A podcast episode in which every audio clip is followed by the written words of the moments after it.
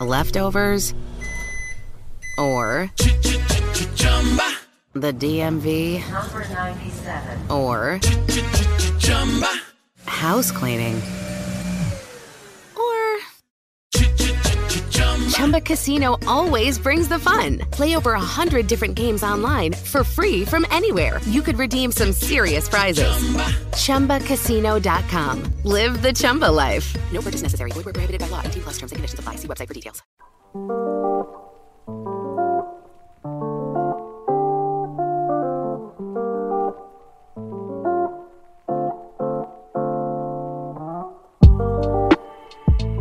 Quando nasce l'Europa come la concepiamo noi? Beh, naturalmente sarebbe bello sapere come noi concepiamo l'Europa oggi. Non sono affatto sicuro che abbiamo tutti un'idea comune, condivisa e, e- e valida di Europa. Però quello che possiamo dire è questo. Quando nasce l'idea che l'Europa ha un'identità, che è un luogo con una sua identità culturale, di civiltà, e quando diventa uno spazio politico al cui interno si fanno delle cose sapendo che si sta dentro appunto l'Europa. Qui si può datare questa cosa e non c'entra niente con la scoperta dell'Europa come continente. Sono due cose diverse. È, è utile tenerlo presente anche oggi probabilmente. Anche oggi ci possiamo porre tanti problemi, non ci stiamo più ponendo tanto il problema se la Turchia sia in Europa, perché ai turchi non interessa più tanto stare in Europa in questo momento, ma problemi come il Nord Africa, il Mediterraneo, Israele, la Russia. Ecco, allora il concetto di Europa di cui parliamo è una cosa diversa dal fatto geografico che esiste il continente europeo. Che esistono i continenti, o meglio, i continenti mica esistono, sono tutti attaccati fra loro, l'Europa, l'Asia e l'Africa, ma l'idea degli esseri umani di dividere il mondo abitato in continenti è un'idea antica. Sono gli antichi già che dicono c'è l'Europa, c'è l'Africa, c'è l'Asia.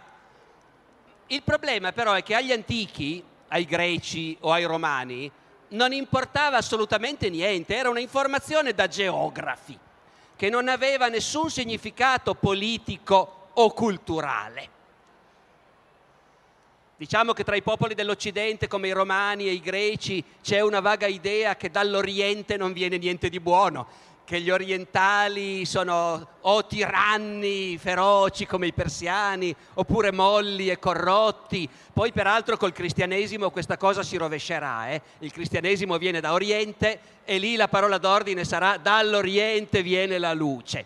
Ma al di là di questo, i romani, per esempio, avevano costruito un impero che si estendeva su tre continenti e che non era in nessun modo un impero europeo.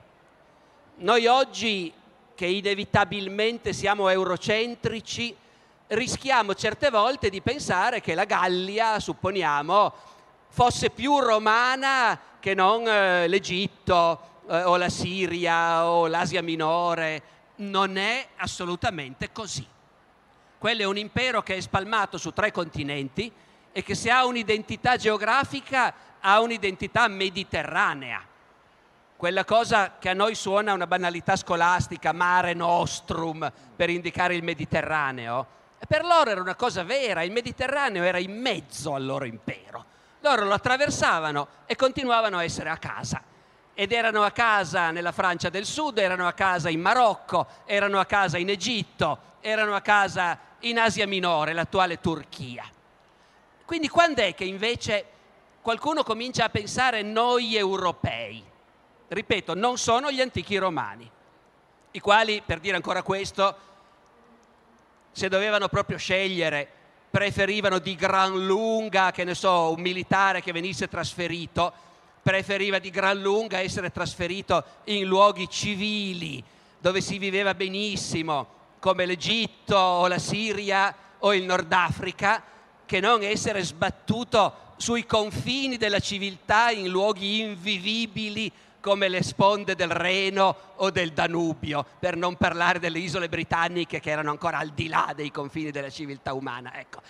Quindi cambia tutto a un certo punto, perché noi invece ci sentiamo a casa in Francia, ci sentiamo a casa in Germania e invece abbiamo l'impressione che l'Egitto o la Siria non sono proprio parte della nostra identità, del nostro mondo. Quando cambia? Cambia con le invasioni barbariche. Cambia con le invasioni barbariche che si mangiano un pezzo di impero romano, quale? È l'Europa.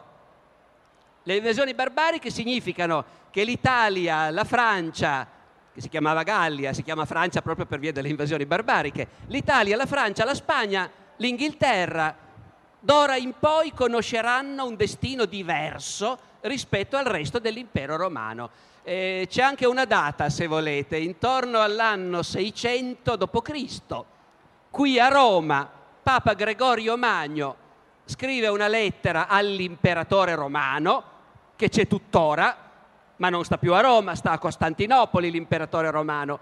E Roma non è stata conquistata dai barbari, è un pezzettino di impero che galleggia ancora nell'Italia longobarda e continua ad appartenere all'impero e a rispondere all'imperatore a Costantinopoli, però si sentono molto soli a Roma, quei romani che sono gli unici ancora non sottomessi dai Longobardi. E Papa Gregorio Magno scrive all'imperatore romano, che noi chiamiamo bizantino, a Costantinopoli dicendo non dimenticatevi dell'Europa asservita alla legge dei barbari. Ecco, è la prima volta che si ha la sensazione che nell'immenso mondo romano un pezzo, l'Europa, ha un destino diverso dagli altri. Grazie a Alessandro Barbero per questo primo... E io per contrappasso eh, propongo invece un salto storico che ci porta alla eh, fine della seconda guerra mondiale, ovvero quando eh, il terreno su cui Paolo Mieli continuamente ci richiama con i suoi saggi, i suoi interventi anche sul Corriere della Sera e anche sul suo lavoro televisivo. Ovvero, eh, Paolo Mieli, vorrei chiederti che, co- che, idea di Europa comincia a materializzarsi quando eh, crolla il, il regime eh, nazista, quando eh, l'Europa perde l'incubo nazifascista e eh, dovremo ancora arrivare ai patti di Roma. Qual è l'idea di Europa che si dipana nell'Europa liberata eh, subito dopo la fine della guerra mondiale? Allora, subito dopo la fine della guerra mondiale, della seconda guerra mondiale, bisogna fare i conti con un dato scomodissimo, che la prima volta che si realizza l'unità europea nella storia è nel maggio del 1940 e questa unità europea le bandiere del nazismo e del fascismo. Nel maggio del 40, quando la Francia si sgretola di fronte all'offensiva nazista come burro al sole, c'è un momento in cui dal Portogallo alla Spagna, alla Francia, l'Italia ovviamente, la Germania, l'Ungheria, tutti tutta l'Europa che noi consideriamo è, tranne l'Inghilterra ovviamente, è eh, sotto le bandiere naziste e fasciste. E cosa che noi abbiamo difficoltà a raccontare, lo è in gran parte, cioè in parte come la Francia perché ha ceduto, in altre parti in modo plaudente, cioè non è un'Europa sottomessa col ferro e col fuoco, in parte così, ma in parte accolgono, ci sono delle scene che sono impressionanti da rivedere, di documentari, di foto, di come le armate naziste vengono accolte quando arrivano nella cosiddetta Europa orientale o in Ucraina o nei paesi della futura ex Unione Sovietica e sembrano le scene di, di come l'Italia accoglie gli americani, ghirlande, donne che salgono entusiaste su e che poi ci sono infiniti casi di mm, ragazze che si risposano, che si fidanzano con... Beh, questo è un, eh, cioè è un retroterra ingombrante per noi, perché nel dopoguerra, nel secondo dopoguerra, dopo la seconda guerra mondiale, noi ci affasciamo sulla... Eh, invocando un'Europa eh, pacifica ma avendo alle spalle, avendo alle spalle un eh, passato molto pesante, non è un passato, stiamo nel 1945, non è un passato eh, così remoto di un secolo prima, ma di cinque anni prima, fatto di infiniti dettagli. Il Parlamento che eh, vota in, eh, con una stragrande maggioranza per il regime di Vichy, il regime di Pétain, è un Parlamento eletto nel 1936 francese, quello è il regime di Vichy, è quello collaborazionista con la Germania nazista e, eh, e questo avviene in un clima in cui il maresciallo Pétain viene accolto come osservatore nazionale perché in, dopo il cedimento della Francia cedimento della Francia aveva dire, rimesso le cose a posto e conquistate quello che sembrava un grado di accettabile eh, compostezza del regime francese. Quindi noi rinasciamo con alle spalle un rinasciamo come Europa, sono gli anni del mm, secondo dopoguerra, con alle spalle una confusione ideale che è quella di cui vi ha parlato adesso Alessandro Barbero, a cui si possono aggiungere tante altre cose. Cioè, invochiamo un continente che non ha né identità precisa né baricentro, perché rispetto a quello di cui parlava Barbero eh, parliamo di una civiltà a cui ci eh, quando noi parliamo delle radici ebraico, giudaico-cristiane, quelle radici giudaico-cristiane stavano radici in un posto che è com- quasi completamente essiccato in quell'area mediterranea che, eh, sì, insomma, se, ammesso che sia quello il pian eh, dove è nato l'albero, e, e, quell'albero purtroppo poi si è trasferito, l'identità europea è chiaro che nasce nel centro dell'Europa diciamo in una zona fra la Francia e la Germania, i confini eh, nasce più in quello che era uh, l'impero di Carlo Magno che eh, queste radici eh, giudaico-cristiane si hanno dovuto viaggiare nel tempo. E dicevo si affacciano con una mancanza di identità precisa perché è come se noi volessimo dare un'identità all'Africa Dice, beh, nasce un grande, una grande entità l'Africa oppure l'America Latina, ma insomma sono cose che le possiamo dire con quel senso geografico, ma non hanno identità. E in più, un anno dopo la fine della guerra, eh, questo teatro europeo di, comincia a essere il teatro della guerra fredda, il principale teatro, cioè nasce una cortina che diventerà anche fisica, il muro di Berlino, per cui l'Europa si divide in due. E questo spiega anche perché è stato così difficile fare l'Europa, perché nasce da una serie di paesi europei divisi in due esattamente lì dove passava la nuova identità europea e eh, per anni sospettata da uh, tutte le sinistre, non solo dai comunisti, di essere una specie di entità uh, vassalla degli Stati Uniti per, la, per, combattere la guerra fredda. Così veniva vissuta. Se voi andate a vedere tutti quelli che oggi parlano d'Europa dicono che sono stati, se appena appena hanno avuto l'età, hanno scritto, votato contro tutte le mh, mm, eh, creazioni fatte per eh, dar luogo all'Europa dal 1945 eh, ad oggi.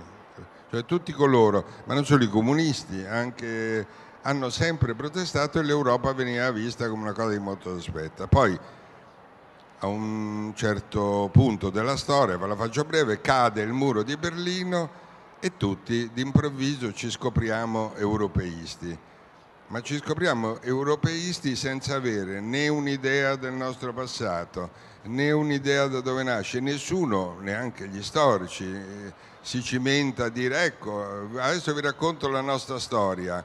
Siamo nati qui, siamo cresciuti così, poi a un certo punto abbiamo avuto una brutta malattia che è stata questa, ma ci siamo ripresi. Non esiste. Io mi sono guardato prima di venire oggi a parlare le storie d'Europa, le storie d'Europa sono degli affastellamenti di storie diverse che non hanno un filo conduttore, eh, come dire la storia dell'Africa la storia tante storie diverse. Morale della favola, in più, adesso eh, tolgo le questioni storiche, compiamo al momento decisivo un errore, compiamo noi, eh, un errore drammatico che è quello di eh, privilegiare la dimensione economica della costruzione sulla dimensione politica. È chiaro che con tutto quel pasticcio che abbiamo alle spalle, quando eravamo pronti, perché era caduto per caso il muro di Berlino, ne abbiamo approfittato e non è una cosa di poco momento, eh, è come se mh, eh, la questione romana si fosse eh, eh, risolta perché a Porta Pia cadeva il muro da solo e, e quindi ci, quelli impreparati ci siamo trovati e l'abbiamo fatta l'Europa. La prima cosa che abbiamo fatto è stata un clamoroso errore, cioè mette, sarebbe stato giusto mettere davanti tutta la parte della costruzione politica e poi far venire molti anni dopo la costruzione economica perché la politica deve stare al primo posto, bisogna decidere chi comanda, chi, fa, chi guida gli eserciti, chi decide la politica internazionale. Noi abbiamo ritenuto di dire intanto unifichiamo uh, l'economia. Morale eh, di questa favola è, è che è già una grande fortuna se la cosa non sia precipitata in un baratro per come si sono messe le cose. Se vogliamo aiutare, come per esempio è mia intenzione l'Europa, a rimettersi in carreggiata, dovremmo, a, per quello che attiene a noi, fare chiarezza su quello che è dubbio e quello che ha senso nella storia d'Europa cioè ricostruirla bene senza paura che ci dicano ma allora questo hai dimostrato che non esiste la storia d'Europa, non esiste l'Europa, perché la paura degli storici è che hanno deciso prima di intitolare il loro libro Storia d'Europa, poi si accorgono che a ogni capitolo finirebbe che non c'è nessuna storia d'Europa, che stanno raccontando una cosa piena di contraddizioni e allora eliminano il problema quindi mettersi con eh, onestà di intenti e riraccontare la storia perché è raccontabile la storia d'Europa. E B, questo però non è eh, da discutere qui oggi, ho visto eh, uomini e donne della politica in altre sale, glielo possiamo andare a dire, e di rimettere in discussione l'Europa, rimettere in discussione l'Europa portando facendo magari dei, qualche passo indietro sulla costruzione economica e qualche passo avanti sulla costruzione politica.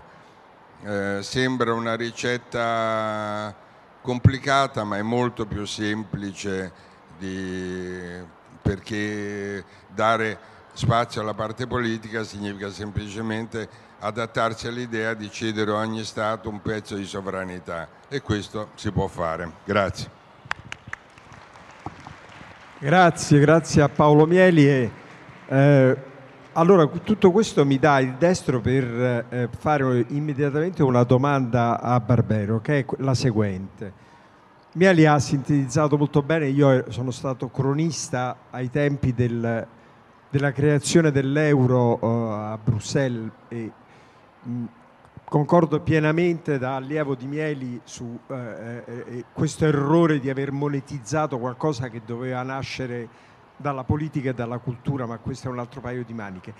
Vidi però in quei giorni un'ansia continua dell'Europa di eh, citare delle radici, il trattato di Maastricht, tutte le cose. Allora, se Barbero dovesse dire a questi giovani ragazzi studenti che affollano la nostra aula quali siano stati in qualche modo i padri fondatori di un'Europa di cui noi non conosciamo bene l'identità, l'abbiamo detto nei confini, ma l'idea che in questo momento noi percepiamo nel 2020 di Europa, quali sono stati i personaggi che in qualche modo ci possano aiutare a riguardare eh, nella storia e pensare a un'Europa così come almeno ce l'auguriamo?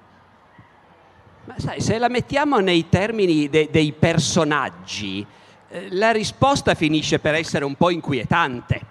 chi sono stati? Cioè se noi pensiamo all'Europa, siamo di fronte, come si diceva, a un continente assolutamente diverso da tutti gli altri per l'incredibile affollamento di popoli, di lingue, di stati, anche piccolissimi e completamente diversi l'uno dall'altro come identità. Poi si intende, è chiaro che gli europei sanno di essere molto diversi l'uno dall'altro, ma da sempre quando poi due europei si incontravano in Cina si riconoscevano come europei. Questo succedeva nel Medioevo anche agli italiani. Nel Medioevo gli italiani sapevano di esistere, ma finché stavi a casa non aveva nessuna importanza il fatto di essere italiani. Quello che importava era io sono fiorentino e quindi odio i pisani, i senesi, i lucchesi e così via. Ma quando poi due mercanti italiani si trovavano in Terra Santa o in Egitto, questo lo racconta Boccaccio in una delle sue novelle, eh, e allora non importava più, erano genovesi, siciliani, veneziani, ma si trovavano, dice Boccaccio, fra italiani, lì si riconoscevano. Allo stesso modo l'Europa si definisce in negativo. Nei secoli, da quando gli europei hanno scoperto il resto del mondo, dal tempo delle crociate, e poi ancora di più dal tempo del colonialismo e quindi dal Settecento, dall'Ottocento, e mettiamoci anche le scoperte geografiche, naturalmente. Io sono un medievista e il Rinascimento me lo dimentico sempre un po', ma mettiamoci anche le scoperte geografiche del Rinascimento. In tutte quelle occasioni gli europei usciti dall'Europa sapevano perfettamente di essere europei. Portoghesi, spagnoli, italiani, francesi, inglesi, olandesi, che a casa si scannavano fra loro e magari anche nelle colonie si scannano fra loro, ma sanno di essere tutti europei, di avere qualcosa in comune rispetto agli indigeni, ai nativi. Dopodiché questa è una definizione in negativo. L'Europa è fatta di pezzettini irriducibili l'uno all'altro e che per millenni si sono combattuti fra loro. Allora, chi sono i grandi personaggi a cui invece si può far risalire un'idea, un, a cui si può attribuire un ruolo nella creazione di un'Europa unita. Sono quelli che hanno cercato di unificarla con la forza. Non c'è niente da fare. Con la forza e con l'ideologia. Carlo Magno, che nel Medioevo ne ha unificato un grosso pezzo sulla base della forza militare dei Franchi e dell'ideologia cristiana, per cui espandere i confini dell'Europa voleva dire espandere i confini del cristianesimo. Napoleone, che ha cercato di unificarla sulla base della forza militare delle armate della rivoluzione francese e sulla base dell'ideologia illuminista della rivoluzione francese. Noi, che siamo la più grande nazione d'Europa, i francesi ovviamente, che non hanno mai smesso di pensarlo, ma questo è un altro discorso, noi che siamo la grande nation portiamo agli altri popoli d'Europa le cose che noi ci siamo conquistati da soli, la libertà, l'uguaglianza, la fine delle discriminazioni religiose. E poi, e poi Hitler, che ha cercato di unificare l'Europa sulla base della forza militare dell'esercito tedesco e di un'ideologia che col tempo si è andata modificando proprio per adattarsi a questo sogno di conquista europea, perché finché lo scopo di Hitler era diventare cancelliere della Germania, i suoi ragionamenti e la sua propaganda erano rivolti solo ai tedeschi. Quando ha scoperto che stava conquistando l'Europa, l'ideologia nazista si è modificata ha cominciato a battere sui valori della civiltà europea da difendere contro il comunismo contro la Russia bolscevica e il nazismo ha cercato di convincere i popoli d'Europa che sotto la guida della Germania l'Europa avrebbe difeso la sua storia e la sua identità. E qualcuno, molti ci hanno creduto, moltissimi non ci hanno creduto, perché nell'identità europea una delle cose più radicate è non voglio soldati stranieri nelle strade delle mie città. Possono avere le migliori intenzioni, ma non li voglio. Dopodiché però molti ci hanno anche creduto naturalmente. E allora cosa succede? Succede che se uno guardava l'idea d'Europa alla fine della seconda guerra mondiale, ecco io mi ricordo sempre questa cosa che ho scoperto con stupore, nel 1945 un grande storico francese, Lucien Febvre, uno dei più grandi storici del secolo, tiene un corso a Parigi sulla storia d'Europa e scrive un libro sulla storia d'Europa. Noi siamo abituati a pensare che un libro sulla storia d'Europa è un libro che racconta che l'Europa esiste e che in futuro dovrà esistere ancora di più e così via.